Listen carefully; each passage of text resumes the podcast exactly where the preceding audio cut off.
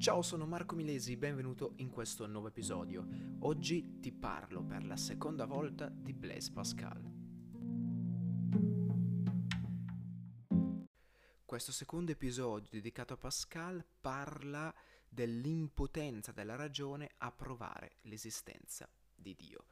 Partiamo quindi subito leggendo le parole di Pascal. Pascal scrive: il supremo passo della ragione sta nel riconoscere che c'è un'infinità di cose che la sorpassano.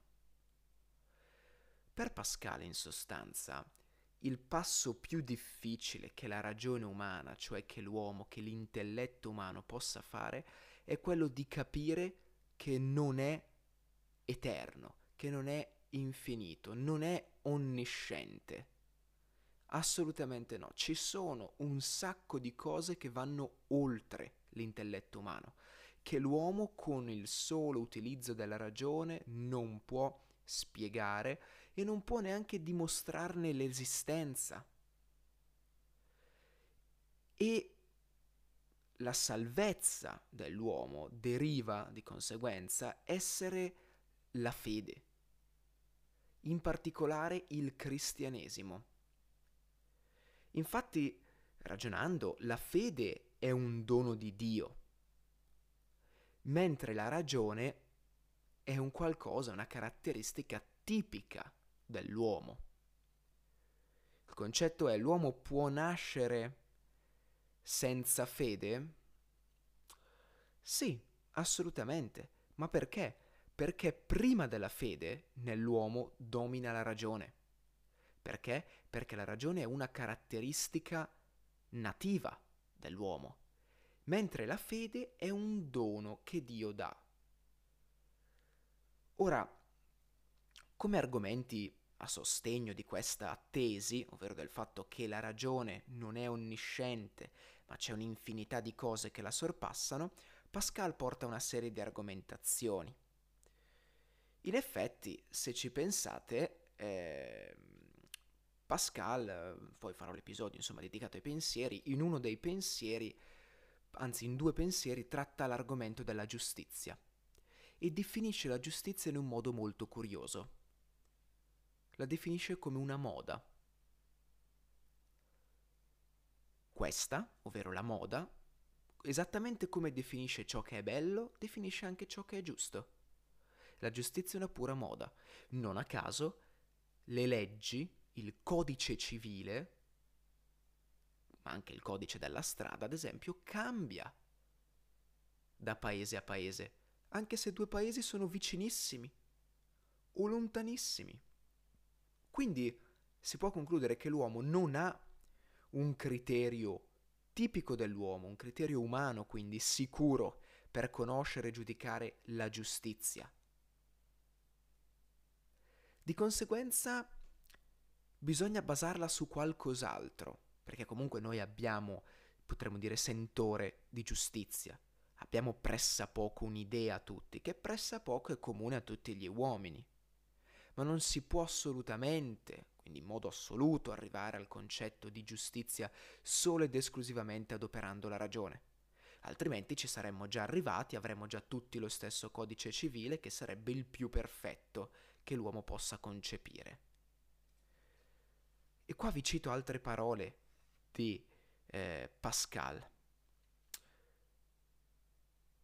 Il cuore e non la ragione sente Dio, e questa è la fede. Dio sensibile al cuore e non alla ragione. Il cuore ha le sue ragioni che la ragione non conosce. In sostanza Pascal mette il cuore su un altro piano rispetto alla ragione. Ogni qualvolta la ragione non arriva ad una verità, il cuore ci è già arrivato, il cuore ci permette di arrivarci. E nello specifico, per quanto riguarda la fede, Dio si rivela al cuore, non alla ragione. Dio si sente attraverso il cuore, non attraverso la ragione. E poi conclude proprio con questa frase emblematica: il cuore ha le sue ragioni che la ragione non conosce. Concetto di movimento potremmo dire essere intrinseco dentro di noi. Non possiamo spiegarlo, ed eppure ce l'abbiamo come concetto. Questa è opera del cuore, questa è opera dell'esprit de finesse, lo spirito di finezza. E qua Pascal rimarca anche il suo pensiero giansenista, per cui la grazia di Dio è assolutamente necessaria e quindi anche sufficiente. In sostanza, secondo i giansenisti, l'uomo nasceva e nasce ancora tutt'oggi privo della capacità di fare concretamente del bene, solo ed esclusivamente grazie alla grazia, scusate, gioco di parole, concessa da Dio in rari casi e in rare eccezioni, l'uomo diventa capace di fare del bene. Questo si scontra con la visione gesuita, comunque ve ne parlerò meglio nell'episodio dedicato alle provinciali, in particolare alla seconda provinciale, in quanto i gesuiti pensavano che la grazia divina fosse soltanto potremmo dire sufficiente, ma non necessaria. Vabbè, insomma, questo lo approfondiremo nell'episodio dedicato appunto alla seconda provinciale. Qua perché Pascal rimarca questo? È perché deve rimarcare l'importanza di Dio, l'importanza della fede. Ora, attenzione, siccome la ragione è l'unica cosa che sappiamo di sicuro essere propria dell'uomo, non si può giungere alla fede tramite un percorso logico, tramite la ragione. E quindi Pascal giustamente critica tutte le prove dell'esistenza di Dio, in particolare le prove metafisiche, quelle ad esempio, ma anche quelle ontologiche assolutamente, che per di più erano già state criticate da Spinoza. Comunque critica nello specifico quelle metafisiche e spiega come, qua cito testuali parole, sono così lontane dal comune modo di pensare degli uomini e così astruse che riescono poco efficaci, e quando anche fossero adatte per taluni servirebbero loro solo per il breve momento in cui hanno dinanzi agli occhi la dimostrazione, ma un'ora dopo temono già d'essersi ingannati. Ecco qua. Pascal in sostanza dice: tutte quante le prove metafisiche dell'esistenza di Dio, che si fondano quindi sulla ragione, sono così lontane dal tipico modo di pensare, dal tipico modo di dimostrare, dal suo stesso metodo geometrico. E proprio perché sono così distanti, rischiano di essere poco efficaci, o perlomeno efficaci in un primo momento. Ma dopo qualche ora quello che prima era convinto ha già il dubbio che magari è sbagliato quello di cui si è convinto. E poi, cito ancora le sue parole, è questo il risultato cui conduce la conoscenza di Dio senza quella di Gesù Cristo, di comunicare, cioè senza mediazioni, con il Dio che si è conosciuto senza mediatore. Qua Pascal riporta il discorso sul piano religioso e spiega l'importanza di Gesù Cristo. L'importanza di Gesù Cristo come una sorta di mezzo della come un mezzo proprio per raggiungere Dio. È un po' come cercare di parlare con, non so, il CEO di una grande azienda.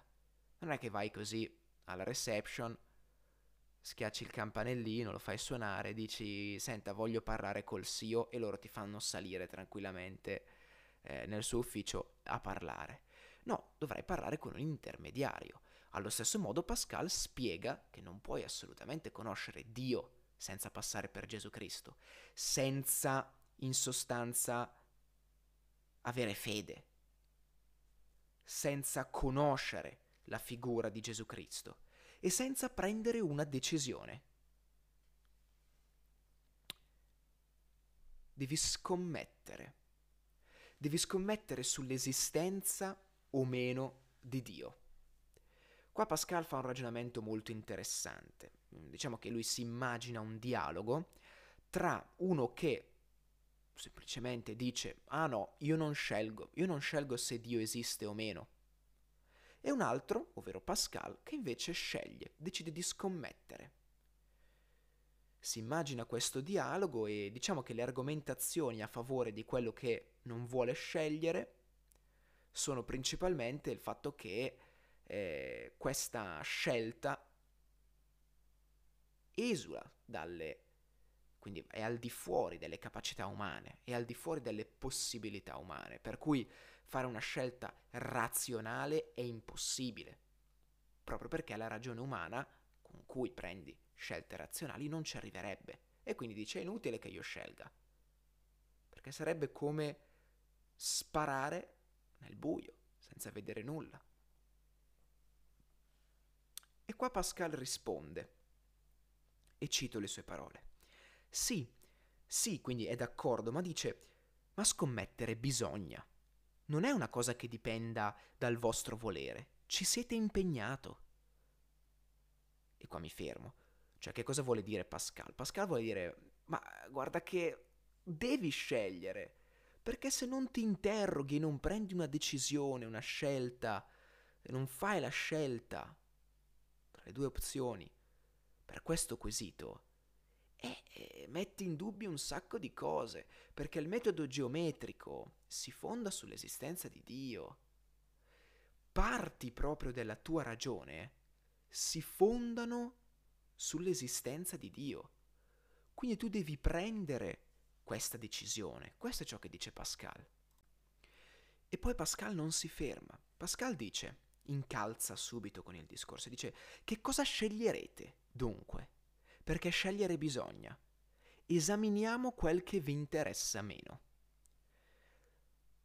In questa scelta avete due cose da perdere, il vero e il bene, e due cose da impegnare nel gioco, la vostra ragione e la vostra volontà, la vostra conoscenza e la vostra beatitudine.